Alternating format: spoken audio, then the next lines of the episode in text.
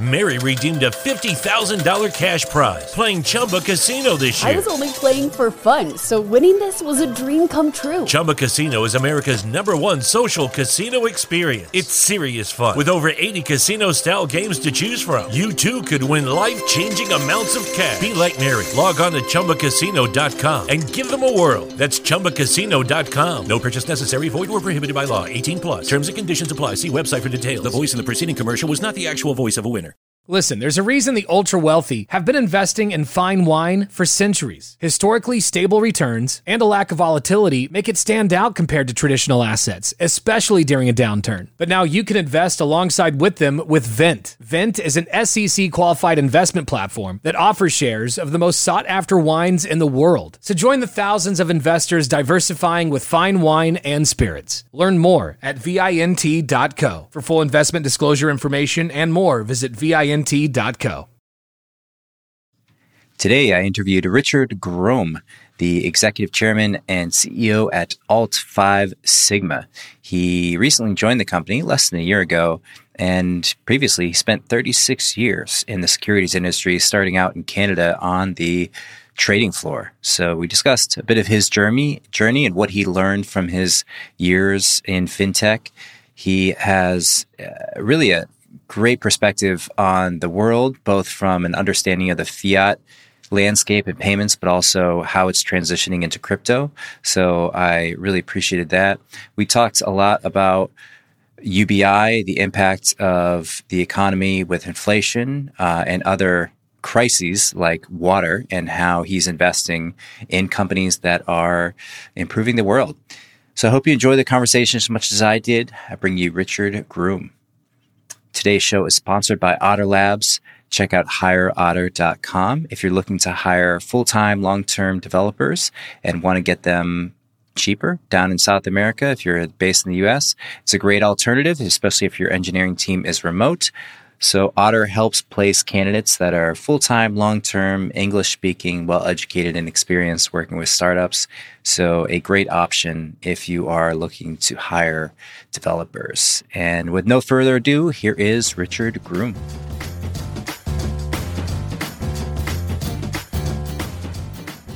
All right, Richard, I'm uh, excited to dive in with you today. You've got so much experience, I almost don't know where to start. Um, why don't we kick this off with you telling me what you're currently up to, what your current focus is? Uh, well, Mike, thank you very much for inviting me on the show. Uh, my current focus is with Alt 5 uh, Sigma and uh, joined them in May of this year um, to help help the team uh, grow the business uh, exponentially. And Alt 5 has two two products, namely Alt 5 Pay, which is a payments gateway for crypto and um, Bitcoin to fiat and fiat to Bitcoin. And the second uh, product is a white label product uh, called Alt5 Prime or Pro. And um, our target market here is essentially any money manager uh, and or financial institution that uh, wishes to offer um, a digital asset or crypto solution to its clients. So that's really the two products, and um, uh, they're built um, by our team, and uh, we launched them in um, the fourth quarter of uh, 2020. Hmm. And you joined fairly recently, so the company.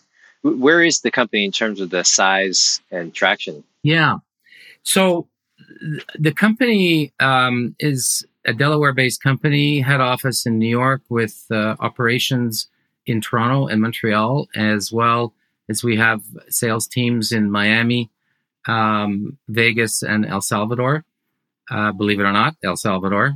And um, we're about 28, 30 people now, and we will continue to to add selectively as we grow and, and add customers.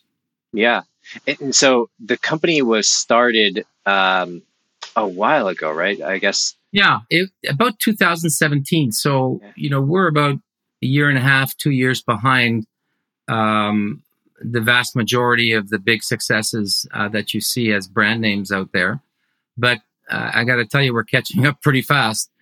Um, and some of the uh, extraordinary successes of um, you know the Coinbases and Gemini's, etc., is um, it's really a testament to human ingenuity and uh, what can be done, and um, if you put your mind to it. So we're doing the same thing, but really with an institutional focus. And in terms of geographic focus, um, on the institutional side, it's a little slow in in um, North America. Canada uh, trails the U.S. in terms of um, adoption rates, but uh, we're finding some very big success in Central and Latin America for a whole variety of reasons. Hmm. So this is through banking partners down there in Central and South America. Uh, as a matter of fact, we do have a um, asset management partner, uh, Fisherman Wealth Management in El Salvador, and um, his platform. Um, he will launch a trading platform very shortly. We're just waiting on final licensing, um, and that will be extremely exciting. And we have another partnership um, that we're uh, in the verge of signing. Um, that is a software middleware provider to numerous clients that are large banks in um, throughout Latin America. So we're working on that agreement as we speak, and uh, we we prefer these types of agreements because we end up in a in a revenue share, but we end up with immediate account penetration, if you know what I mean. It won't take us hopefully two years to get in the front door and um, get a serious contract done. Uh, we're hoping that it will expedite um, quite radically our our client close rates as well as our onboarding time.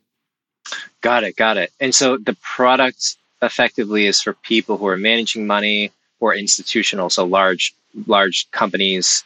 Like I'm picturing um, a Fidelity or a bank um, where people store their money, and then you would be the software that those folks can use. So if a money manager wanted to purchase crypto for one of their clients, they would use a Alt five API or, or, or, portal. Is that? Yeah, we have um, we have the full APIs for both products on our site, and the answer to your question is yes. Uh, but Fidelity would not be a good example. Uh, a good example or better example would be uh, Raymond James, for instance, which is a a fa- fabulous uh, institution, brokerage firm, investment bank, um, and they've been around for years.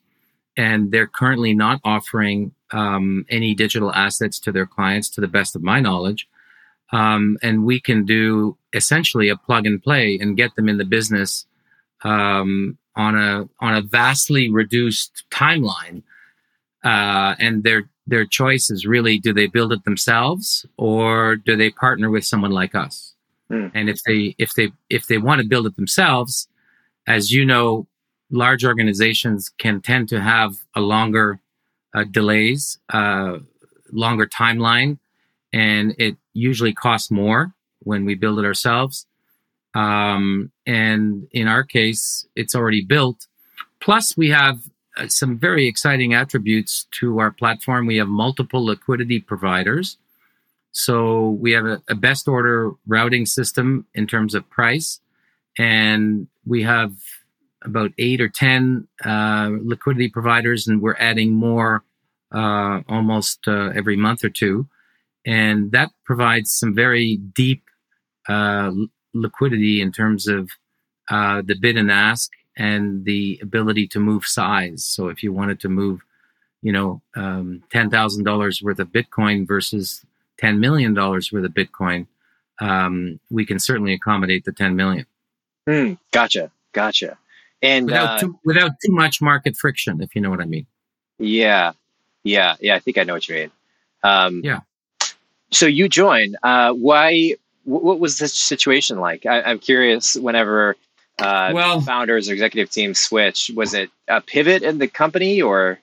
No, it's a long story. Um, I guess because of my securities background, you know, one of the founders is a friend of mine, and he um, uh, was asking me, "Would you be interested?" And you know, I'm a fiat guy.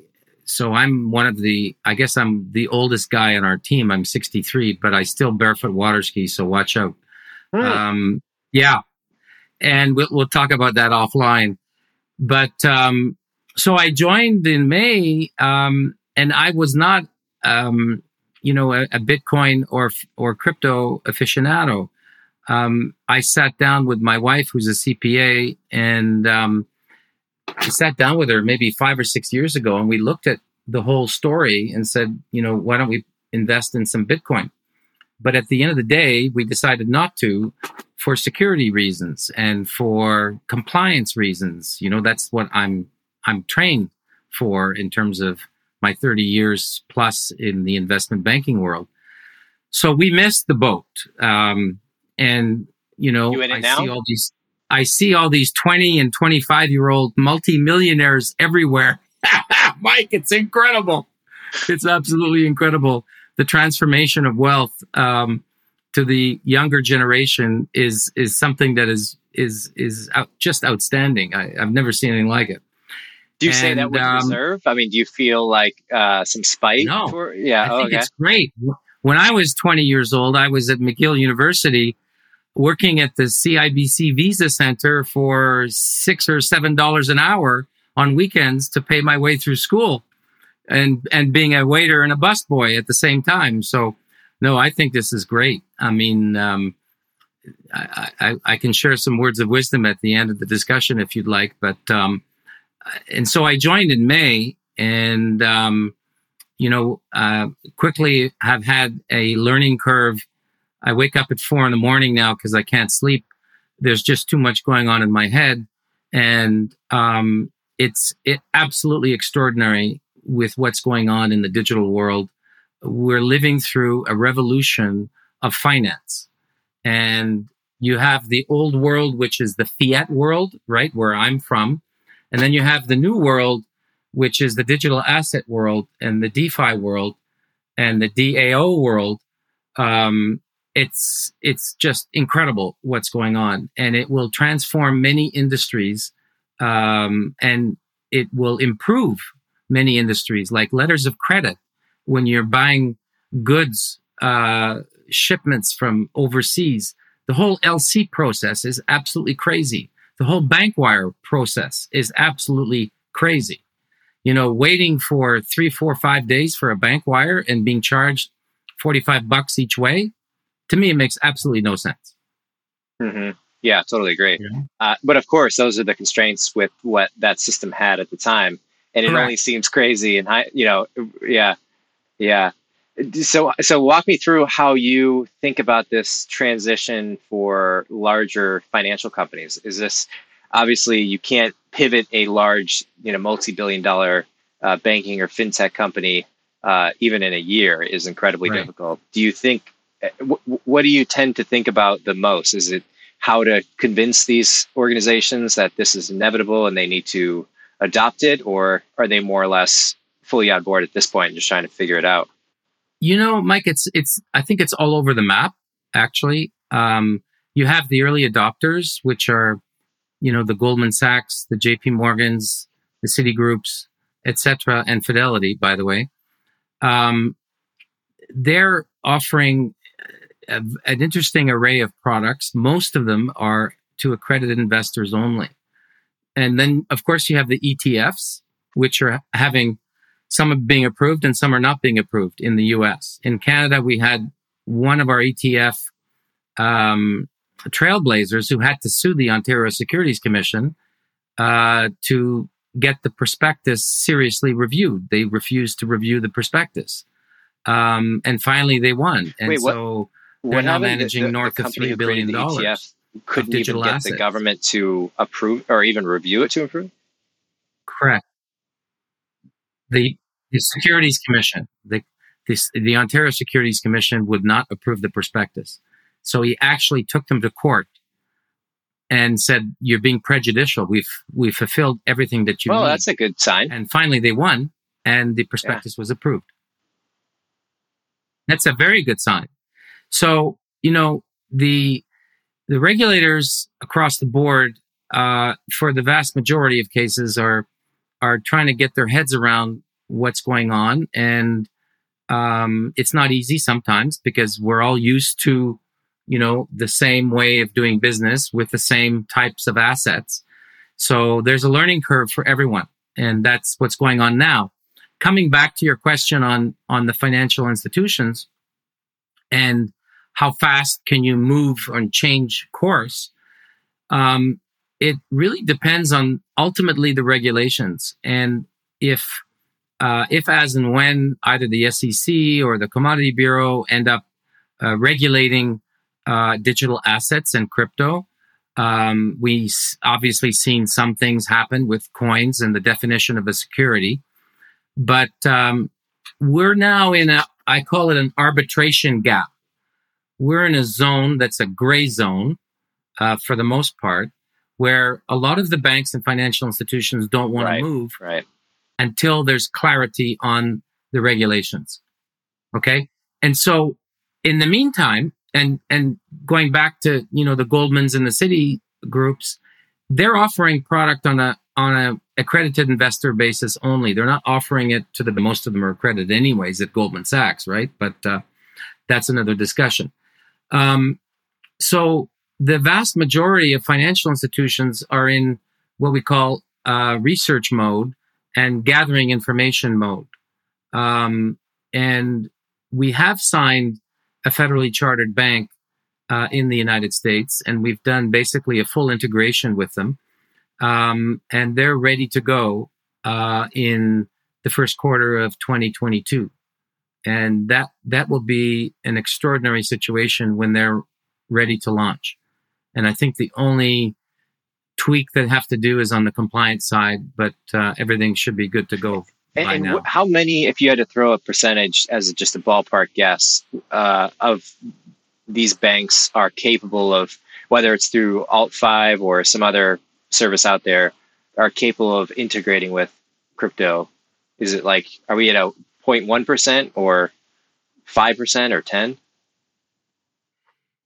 You know, I would say let let's take the financial institution category and break it down, um, Mike, and we'll start with the broker dealers. So in in the United States, there's about 3,500 broker dealers. Um, each one of them could offer, and we could integrate with each one of them uh, for digital assets and the trading platforms. Uh, with respect to the state banks and federal banks, um, our experience so far is that um, the larger the bank, the more interest they have, and the smaller the bank, the less interest they have. Um, unless there's a new change of management or a new bank that has been created with a, a brand new licensing um, for digital assets. Some there's some brand new banks being created now in Wyoming and Puerto Rico that are strictly and solely focused on digital the digital world, The crypto world? which is incredible. Like a yeah, Yeah. wow, that's interesting. That's awesome. Yeah. that's definitely cr- and and they'll go through the same licensing process as other banks, so they can call themselves a bank, but they just won't have fiat connection to uh, with a wire. Well, it depends. It depends on what they're doing. If it's a B2C bank, business to consumer, or a B2B bank. And it also depends if they're a state bank or a federally chartered bank. Each, each case will be different. And then it, it'll depend on their business model. Um, some of the B2Bs may not want our trading platform because they don't want to be in the trading business, right? Um, they just want to be in the banking business and bringing, bringing in crypto and sending out fiat, for example. You know, Yeah.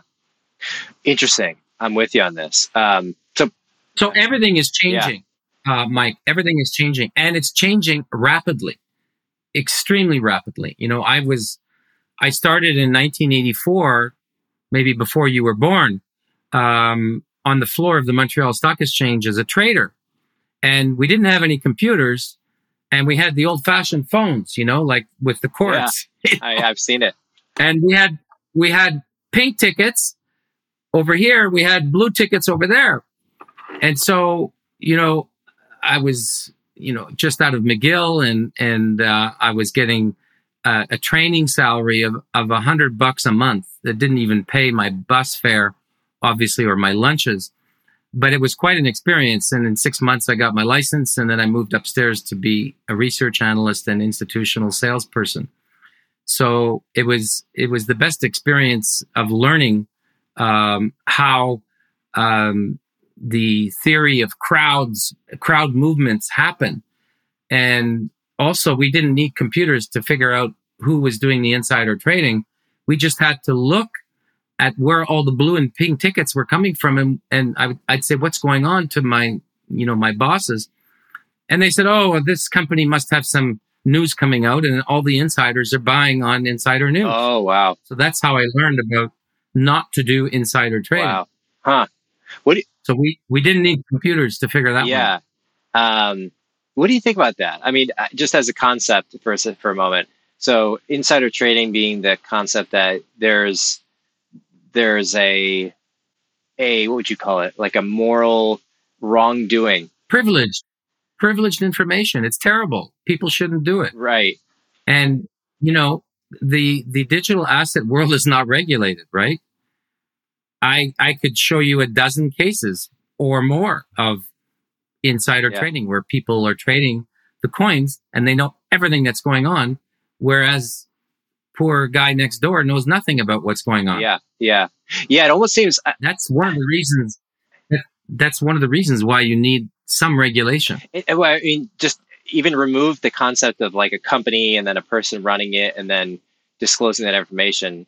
From an abstract sense, insider information is is a desire to have a, a, a free market where people can purchase stocks, companies, and sell those based on how they how they perceive the company's future to look, and and having equal access to information for everyone that can participate in that exchange is critical to the health of the exchange. Let's just take it from the exchange perspective because if you Yeah. didn't and there was just uh, what would happen for instance just playing devil's advocate if you remove that rule entirely you say okay you know do whatever you want there's no rule on insider trading people would tell their friends you know it's largely relationship driven so that it would become more tribal. It would become more uh, relationship driven favor driven.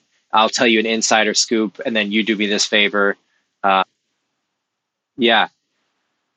Which It is kind of like what, where crypto is now Mike. and I, i'm like how, how where can i identify the problem in the free for all in the crypto market today? Is it the is it the fact that there's people out there trying to pump and dump you know they're getting together in private telegram groups they're they're all buying at the same time other outside people buy it and then insider is the people in the group know when to sell and then the people who bought on the outside are screwed and it's like That's going on. That's going on every day. that is. Um, I almost think there's a countermeasure that happens though, because you start to realize that this is happening. So you, uh, you know, you don't you don't participate in the stocks in the same way. Maybe so. Maybe the argument against insider trading from a systemic level is that it, it overall decreases the liquidity in the market because people have higher risk that aren't in one of these private groups. It's like if you don't have in- inside information, then you're at a disadvantage, which is it's kind of interesting to think how it'll play out in the crypto world. Yeah. Yeah. We'll see. Yeah. Time will tell. You know, the next the next six to eighteen months, um, we should have some regulation in the United States, and the United States will lead the rest of the world. Yeah. But I noticed, you know, I noticed on the NFT side, uh, Japan has come out recently and said NFTs are not a security. NFTs are an investment of of um, of an asset nature that is not a security. So I found that very very interesting with what's going on with NFTs. What is the concern with the security? So security is a obviously it's a it's a touchy word because it, it comes with a lot of baggage, so to speak. What's your take on it? Well, there's coins being issued all over the world, and um, some of them are reviewed in a prospectus, but mo- and, and approved by a securities regulator to a minimum standard of quality and trust, and most of them are not. And so, you know, if you have um, millions of dollars or hundreds of millions or even billions of dollars of a coin that has been issued uh, without a prospectus, no one really knows the whole story. And so um, you can get nefarious at are not necessarily the most ethical people in the world. And that's where the regulators are concerned, and rightfully so. Right? Yeah. Yeah. So there's a real valuable part that regulation plays in it's, legitimizing the, the tokens yeah. that, yeah, and being transparent about who owns what, who paid for what, how many founders are there, how much did they pay, uh, what is their escrow? Like, there's no there's no escrow in in some of these uh, original founders coin issued. Um, so if if all sorts of great news comes out and and the coin goes from you know one cent to five dollars, well, what happened to the guys that got all the all the coins at you know 0.001 cent? Uh, are they escrowed? Are they allowed to sell at five? Sure, they're they're not escrowed, but they'll they'll probably sell at five, right? Yeah, yeah. So that's that's the concern from a, a regulatory point of view uh, about the coins being issued. But that's one of many concerns. Never mind the governance of of if there's a board of directors and the management team and how people are paid. So when there's no prospectus file, there's no disclosure for the most part on these items. Mm-hmm. And ultimately, uh, Canada would be waiting for the U.S. to make a move. I would imagine. You know, I think so. I think it's going to be follow the leader. Um, it'll be the U.S. in the next, you know, three. It could be three months. It could be two months. It could be January. We don't know, right? Um, but uh, my guess is that that gray zone, will, they'll try to shrink the gray zone as fast as possible so that they can get some regulation in place and and more clarity for the bigger institutions coming back to your question yeah but, and i imagine i was just going to say sorry mike um, mm-hmm. if you're uh, a bank or an asset manager or a mutual fund manager or a hedge fund manager and your clients uh, or your broker dealer and your clients are saying, you know, uh, Mike, uh, I'd like to buy a hundred thousand dollars worth of Bitcoin, and uh, you tell me, sorry, Rick, we're we're not set up. Uh, we cannot buy a hundred thousand dollars worth of Bitcoin. We can't trade it. We have no idea how to do that. There's no system here. But you have all my assets. You know, you have half a million dollars of my assets. I'd like to put, you know, a hundred thousand into Bitcoin. It's probably too much, but let's just leave it at that and you're going to say to your broker, well, um, I want to buy it. I've talked to my wife and, and my partner, uh, or my partner, and, um, we would, uh, like you to send us a hundred thousand bucks, uh, on a bank wire to my bank account and I'm going to go buy it somewhere else. Yeah. That, right? that's, that's, what's happening going, today. Yeah. That's what's going on. Yep. So you have these massive successful exchanges and, um, retail uh, houses, Voyager, Coinbase, Kraken, to name a few, Gemini. Um, but the the asset manager is seeing what I call asset slippage, and the asset slippage is now quite substantial. It's you know largely between the 20 and 40 year old uh, age age group, but when it comes to to my age group, it could be very substantive. And more and more people of my age are saying, okay, I guess I should throw in the towel and, you know, buy one or two or 3% of my portfolio in digital assets and buy a basket. Yeah. That's, that's yeah. what I see people doing now. Yeah. Yeah. It right? makes sense. I think there's probably more pressure too with inflation. People feeling like they want to diversify yeah. more uh, as things become more expensive and obviously crypto makes a run and then people get excited and they buy it at the high uh, or maybe not but yeah. it does it does draw a lot of attention to it. Uh, i dig it. It makes perfect sense. I mean effectively you're taking market share from the exchanges. You're giving it to the traditional uh, fintech companies that are managing money and making it easier for people so they don't have to split up and have their money in different places Correct. which is yeah big value add. But um, then you have the the unexpected um, surprises. And so, for instance, Mike, we were at the Vegas show a few weeks ago, the Money 2020 show. Mm-hmm. I mean, my gosh, the everyone that we met hadn't been out in almost two years. So it was everyone was very excited to be out of the house. I can tell you that right now. How did they so, do it? Was everyone was everyone wearing masks? Uh, for the most part, yeah. It was very impressive.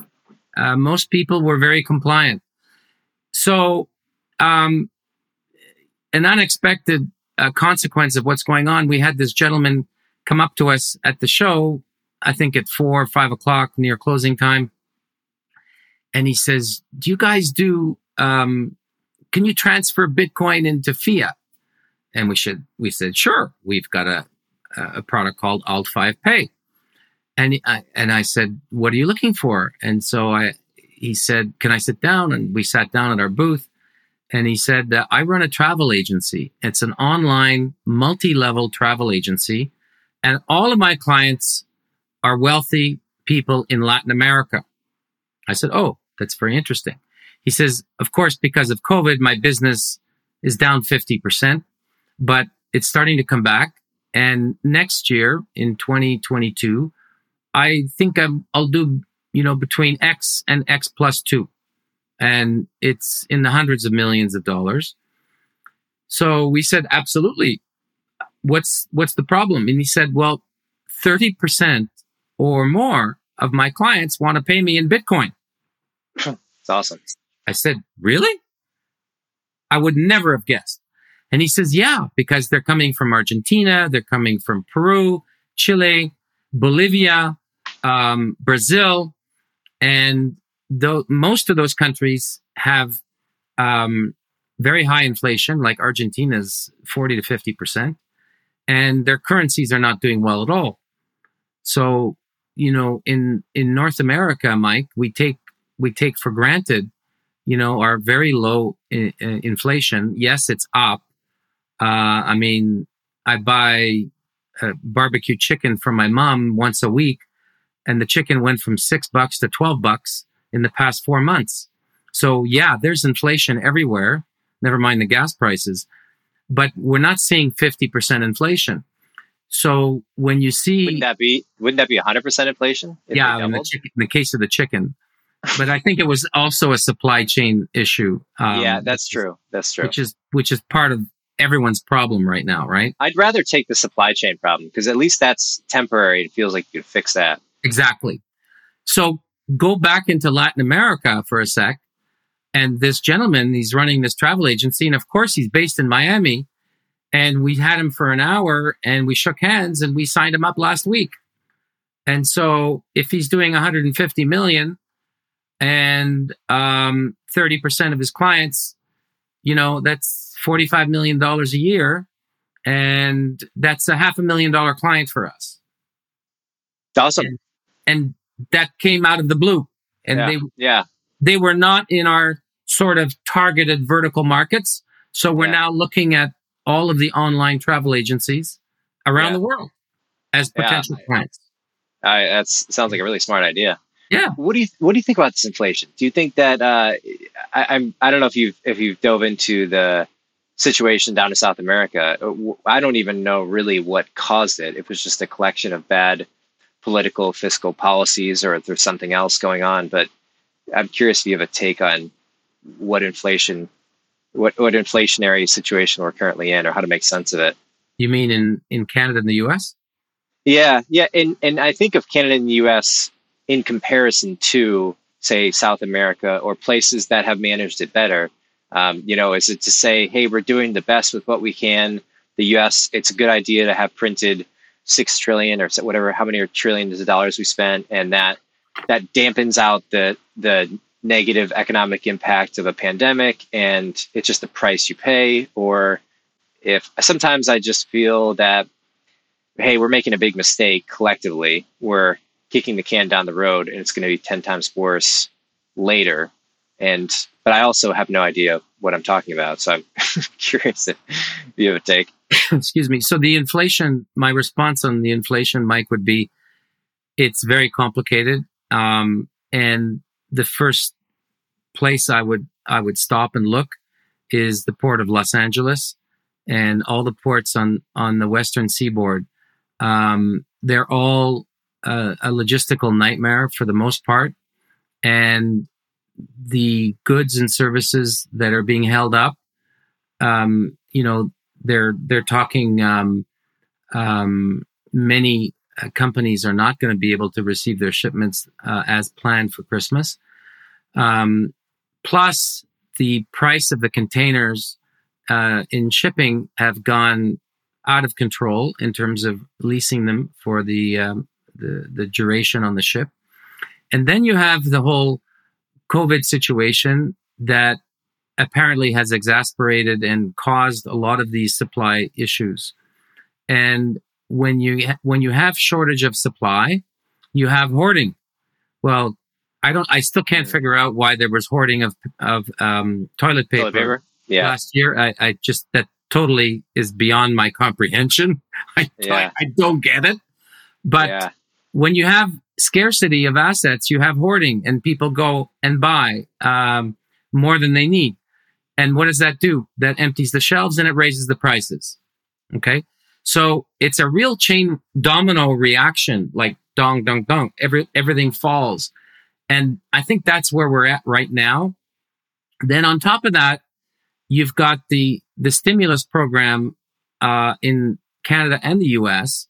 for COVID, and you know we're paying people fifteen hundred dollars to twenty five hundred dollars a month to stay home uh, because they may have COVID. Well, I think it's frankly absolutely ridiculous. I mean, Yeah. every single business that I've seen in Canada and the US in the past six months is starved for uh, willing, Employees. able employees. And I was just out for breakfast with a client this morning. That breakfast place is closed. Why?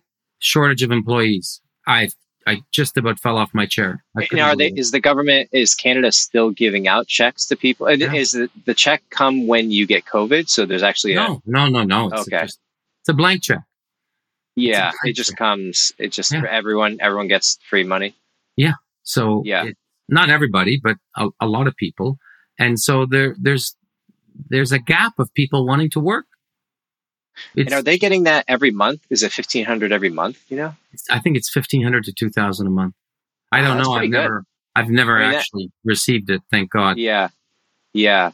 Uh, But that- some that people- certainly- But some people need it, and I, I respect that, and I understand that. But a lot of people don't need it. You know, there's always the outliers. I know people with a million dollars in their bank account that are getting two thousand dollars a month from the government. It's absolutely ridiculous. Yeah. Well, this Right? is kind of the. It feels like I don't know. I- love trying to make sense of these things first and try to understand the challenge. Yeah. It feels like the challenge to me is that in a society, there's the va- in a healthy society, we'll call it, or decently healthy. There's the vast majority of people who can contribute willingly to the economic situation in whatever way that they uh, des- desire to do that. And then there are some people that are either um, between jobs, you know, financially, and they're just it made a few bad bets, but they're fully capable of getting back into the market. Mhm. And then there's people who who are un- incapable of contributing. You know, they're mentally ill, physically disabled, so much so. And I think those two groups, and you could probably put the elderly uh, without any savings in that category as well. So maybe those two or three groups are the ones to are the ones that drive the whole uh, you know, free money argument because you don't want to live in a society where No, people are down in their luck or they're No. incapable and they're just dying or starving and on, Yeah. on uh, homeless. And so we give it out. I, I think the the universal aspect is is probably wrong. Like there has to be some deterministic mechanism for figuring out who who would deserve this, who is actually re- eligible to receive it, and that is where the friction comes because it's it's almost like you can't ever optimize that entirely because any optimization game the government's going to play, there's going to be people who outsmart it, and Yeah. so it's just um, it's like something you have to tolerate. Maybe ten percent of people who abuse the system and just say Right. the best society is is a, is an inefficient but but mostly functional one. Um, I don't know. I don't know if you've thought about this at all, but I the, find the universal well, income interesting. We we've Canada have been talking about it, um, and to the best of my knowledge, it's still being talked about, and um, it's a good thing to talk about this because uh, I'm not necessarily against it, but I'm not necessarily for it because eh, it's an extremely complicated subject, right? What what is the best thing to do?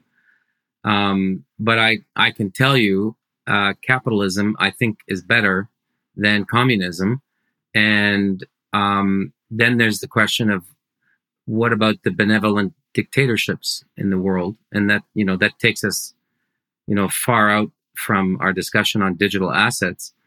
But um, look at what Dubai has accomplished, and I'm not I'm not a fan of of um, you know some of their policies and some of their laws, obviously, um, but they get things done. And yeah, it's functional. You know, when we want to do a bridge here, I mean, it takes ten or fifteen years. It's ridiculous um, to get everything done properly. So, uh, you know, we're in in the G7 or G10, whatever you want to call us um, it's it's a challenge to get things done now because of not only the regulations but the red tape and the special interest groups that don't want something to happen. Yeah, yeah, I, it does seem like if you have an absolutely united effort, uh, you know, dictate benevolent dictator, as you say, you're going to just make progress. You know, China can build a hospital in three days, yeah. where where in a in a free market there may just be more resistance, competition, red tape to go through, where you can just wipe all that away if if the person in, in charge says let's do it. It's like the United States having 50 states and 50 different uh, regulatory bodies for financial payments and financial licenses is slow, but that that elasticity or that slowness builds resilience. So you can't. It's it's less likely. So take even COVID it's less likely that the US, I think, is going to make a countrywide poor decision because largely the decision is on the state level. So we see how did California do? How did Oregon do? How did Texas, Florida, New York? How did they each do? They took different philosophical stances. And ideally, we can look at the numbers and and hopefully have trust in numbers and say this was actually a better approach. And I think play it out long enough and that that works out. So splitting company countries up into multiple states, I think, was probably the best thing we we ever did as as Americans or the United States founders ever did. Um, but yeah, I hear you. I, I wonder. I think of capitalism less as capitalism and more of just what you do when there's no system uh, overriding it. You know, it's like mm. okay, you and I want to do business together. I you trade me your piece of software. I give you some money you know, you you you can sell a house, trade trade whatever you want, and we label that as capitalism. But it's just people exchanging goods and services freely, and then yeah. we layer on regulation, we layer on um, rules about who you can trade with, and that becomes less free market and more kind of centralized control to the point where it's you know you have the government telling everyone what to do and like you say communists and i think that that clearly we've we we had to have come out of the 20th century saying that doesn't work. You can't tell people what to do and pay everyone equally because people's brains are operate differently. You know, we're we're wired differently, which is the absolute most beautiful part about humanity. So, uh, yeah, but you know, then very good point. But th- then you have, you know, you have the pure uh, capitalism, uh, capitalists and then you have, you know, the evolution of something called the B Corp, right? Um, right.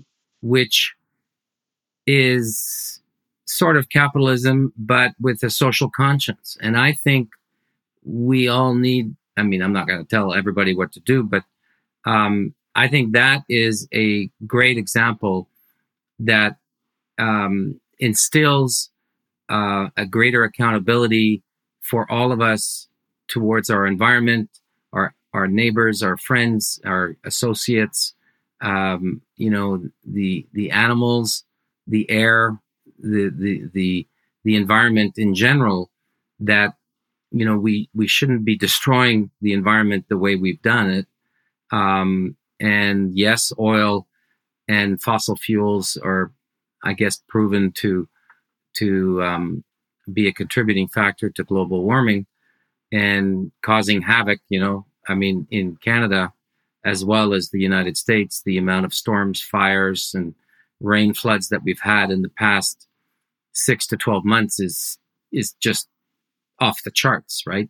Um, yeah. In British Columbia, just north of you, has been uh, suffering big time from these atmospheric um, rain um, clouds that have come in and given them dumps and dumps of rain. It's it's it's it's extraordinary. So the B Corps and the social consciousness uh, as part of um, a capitalist structure, I think, is the way to go. Um, I mean, I don't know if you saw recently, but there was a whole bunch of articles on LinkedIn about whales contributing uh, to reduce greenhouse gas emissions, and there were some stats that were done. I mean, we'd have to plant two, two, one, one or two billion trees to make the equivalent uh, greenhouse GHG reduction from the amount of whales that are killed every year and harvested uh, by humans. So, and it's really there's some amazing stats um, yeah. on on LinkedIn from various members. So, yeah. you know, ask yourself the question: Do we really need to harvest whales? Like maybe part of our global warming situation can be solved with just letting the whales live. I don't know. Yeah. Well, I think of this as I think of the B Corp as where you go from where you go from where where you left off is what do you do with it? You have this optional corporate structure that companies yeah. can adopt. And I, I effectively look at it as a, a stamp of marketing for companies that say, hey, we're going to, as one of our fiduciary duties, the board is going to consider the economic impact of the greater good. And why does that matter? Well, consumers prioritize that. You know, I think millennial, Gen Z would rank, you know, along with price, quality, economic impact as one of the major factors. You know, I know from just being in that generation that it's a big decision. You know, if you're buying food, especially, you're thinking about what was the impact that this animal had buying yeah. free range. People love the health implications of it, but they're also concerned. And I think this is a socioeconomic progression. There's a study I heard recently of um, they did in India where they looked at the economic uh, rising of people. So they took average monthly incomes and then they asked them a survey of what what matters most to you. And as people make more money, they care farther out. So they're immediate they're making very, very little if they're poor. They're just concerned about rent this week and food this week. Yeah. If they have enough to say six months to a year, they're like, okay, I'm thinking about my kids. If it's, you know, I have you know plenty of money for my lifetime, I'm thinking about generations. I'm thinking about the planet. I'm thinking so as abundance becomes more prolific, more uh, you know more available to everyone, then then we think. And I think I, my thought is that this is the missing narrative in the climate change conversation because you can't change. There's I, I know for a fact that people who are concerned paycheck to paycheck are just never going to care. Yeah. Statistically speaking, you know, certainly there are individuals, but but your incentives are yourself first, your family, your friend group, you know, and you play that outward in concentric circles. So, yeah. And my my my sweater is a Patagonia sweater. Yeah, it's made from recycled material. Right? Yeah, that's awesome. Yeah, so, and part of it is a brand. Right? Richard knows when he buys that sweater that 100%. he is associated with that yeah. idea. You know, if you're exactly you know it's and you and you want to be associated with that because you want to move us in the right right direction so right. I, I think that's a perfect example i don't know if patagonia is a b corp or not but it doesn't need to be because they've made their mission very clear they've done an amazing job i don't know if they're a b corp or not either but i i love what they stand for and i'll always favor their products you know yeah yeah um, what are, what are other things that you think about? I mean, you had uh, a, water. An ex- extensive, yeah, I, water. So uh, we've done a lot of work on water over the years. I financed many different types of water companies and uh, purification companies, but really the we I came to many conclusions with with some of our associates and partners um, that we work with on projects, and the the world's water problem is, I think, solvable with atmospheric water, and um, the what is the problem? The problem is there's not enough water, and it's evaporating very quickly as the climate gets warmer, and consequently, in atmospheric water, we can with a 20% humidity, you can actually take water out of the air. So in cities where there's water stress, let's talk about Cape Town, let's talk about Manila. I mean, you can name a hundred cities. Um, there's, and there's no need, in my opinion, to go through massive water rationing uh, in the cities, and we have a you know another discussion on the in the country, um, because there's atmospheric water machines that can even be powered by sol- solar that can take water out of the atmosphere. Number one, mm. and you can purify it with a couple of filters, and you're good to go. And so there are retail solutions to that for cities. And then going into the country, there's agricultural solutions as well as uh, solutions for each village. And you can actually, there are actually uh, atmospheric water uh, machines in Kenya and other countries in Africa that uh, are run by um, a family in a village and uh, they're feeding the village with fresh, clean water. And we are absolutely, you know, with the exception of certain places in, in North America, you know, be it on a, um, a native reserve, which I find incredible why they why they still have water problems and boil boil water advisories, but uh, and with the exception of certain cities that that have um, uh, worn out water systems and and pipes that are leaking and and rusted, um, North Americans are very spoiled when it comes to water. And um, when you look at what's happening in Latin America, certain parts of Asia, and of course Africa, it just breaks your heart. There's no reason why these people should be dying of no water or uh, drinking terribly contaminated water. So, um, and there are all sorts of economic solutions to this. And hmm. so I, you know, when how about um, I was going to ask you, what do you, what do you think about desalination for cities in particular? I think coastline. I think the energy consumption on desalination is is um, very high. Yeah, and um, it when you desalinate the water, there are no more nutrients left in the water when you drink it. Um, so it serves a purpose, but I don't think it's it's the final solution. It's it's definitely a solution for mass volumes today, but longer term, I, I think it will stay a, a, solution, but it's not the solution that we need to feed, you know, a billion plus uh, people that are uh, malnutrition, that suffer from malnutrition and are water starved. Mm. And it's a big just, problem. Yeah. I just, I mean, knowing very little about this subject, just seeing these giant oceans, uh, it would seem like a system to just convert that was being that so many people live on the coastline yeah. and there's, you know, infinite supply of water, but it has salt in it. Um, yeah, but I guess if it's energy intensive or if we're not very efficient at it, it but seems the so air simple. Has, the air has the water too. Yeah. And what does it have an, enough? I mean, do you have any idea? Oh yeah, we've really? got white papers from all sorts of brilliant scientists that you know you could take um, X number of of uh, pounds or square inches of water out of the atmosphere, and it won't even make a dent.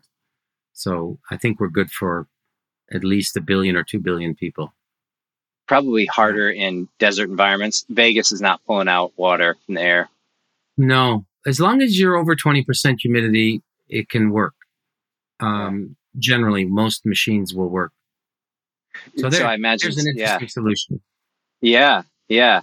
No, I I know uh, Charity Water is one of the first charities I donated to, and I I got excited about because it does seem like that's the most important thing. Um, And malaria. and Mike, there's tons of coins that uh, have been issued um, around water.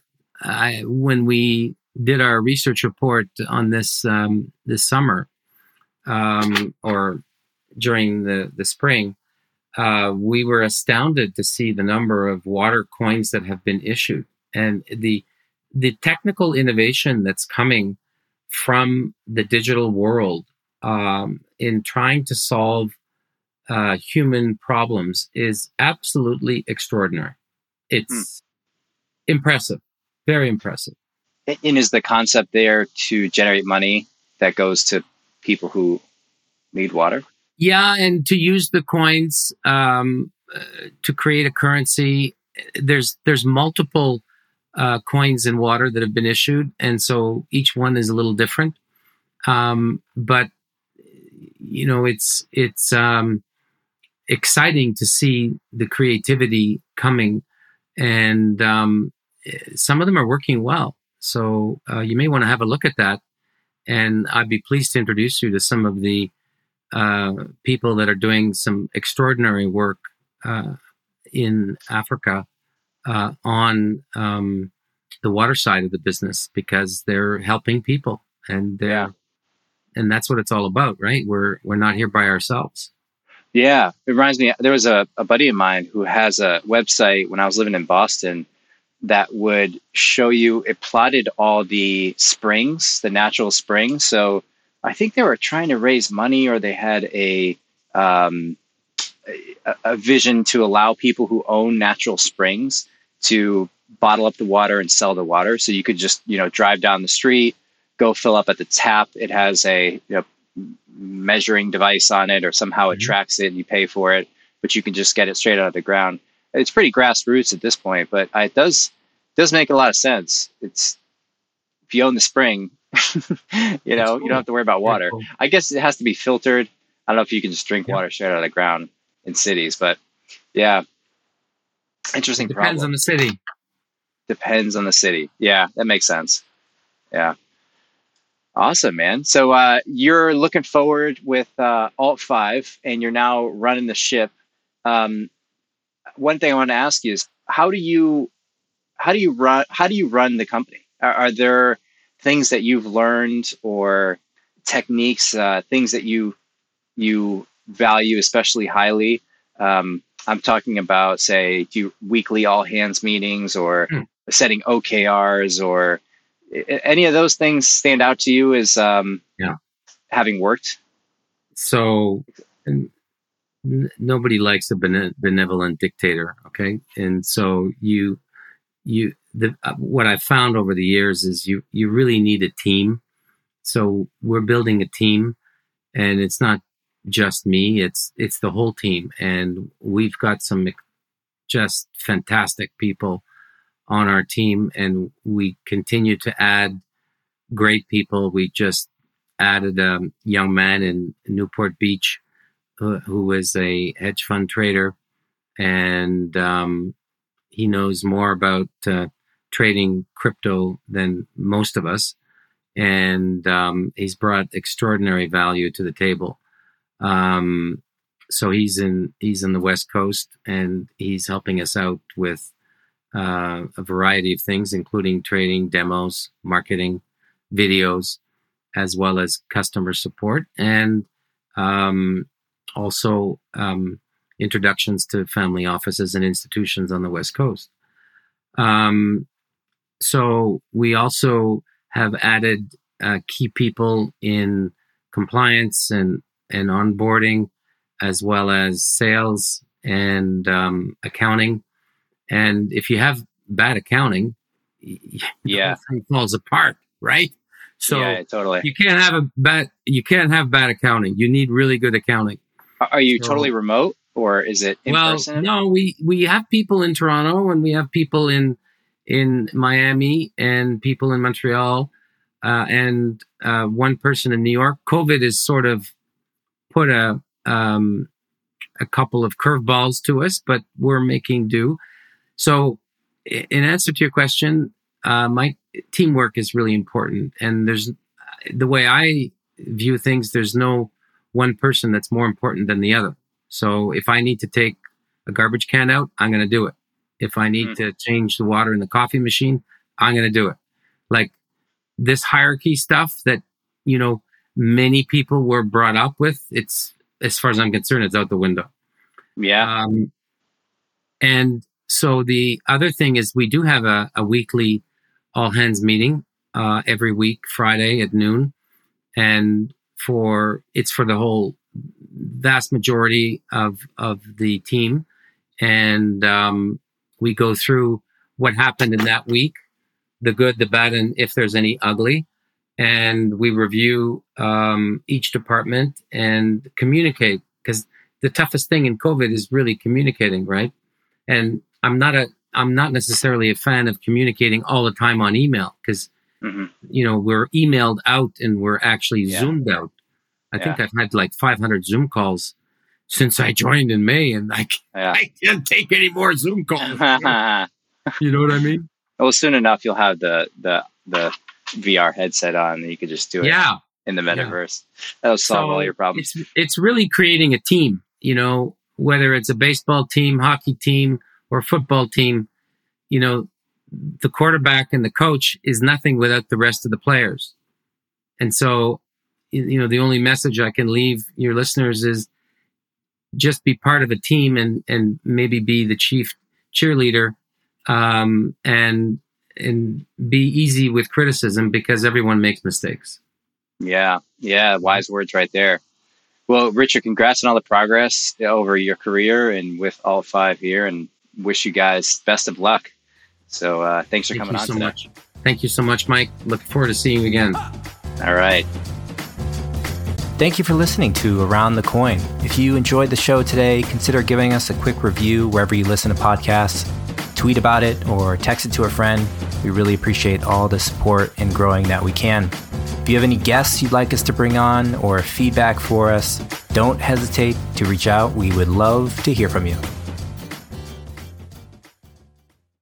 Mary redeemed a $50,000 cash prize playing Chumba Casino this year. I was only playing for fun, so winning this was a dream come true. Chumba Casino is America's number one social casino experience. It's serious fun. With over 80 casino style games to choose from, you too could win life changing amounts of cash. Be like Mary. Log on to ChumbaCasino.com and give them a whirl. That's ChumbaCasino.com. No purchase necessary, void, or prohibited by law. 18 plus. Terms and conditions apply. See website for details. The voice in the preceding commercial was not the actual voice of a winner. You know, for centuries, the ultra wealthy have been putting their money where their mouths are by investing in fine wine. And now, with Vint, you can do that too. At Vint, we offer SEC qualified investment opportunities of fine wine and spirits curated by our experts with portfolio managers. With Vint, you can invest and diversify into the most sought after assets that have a history of price appreciation. Learn more at vint.co. For full investment disclosure information and more, visit vint.co.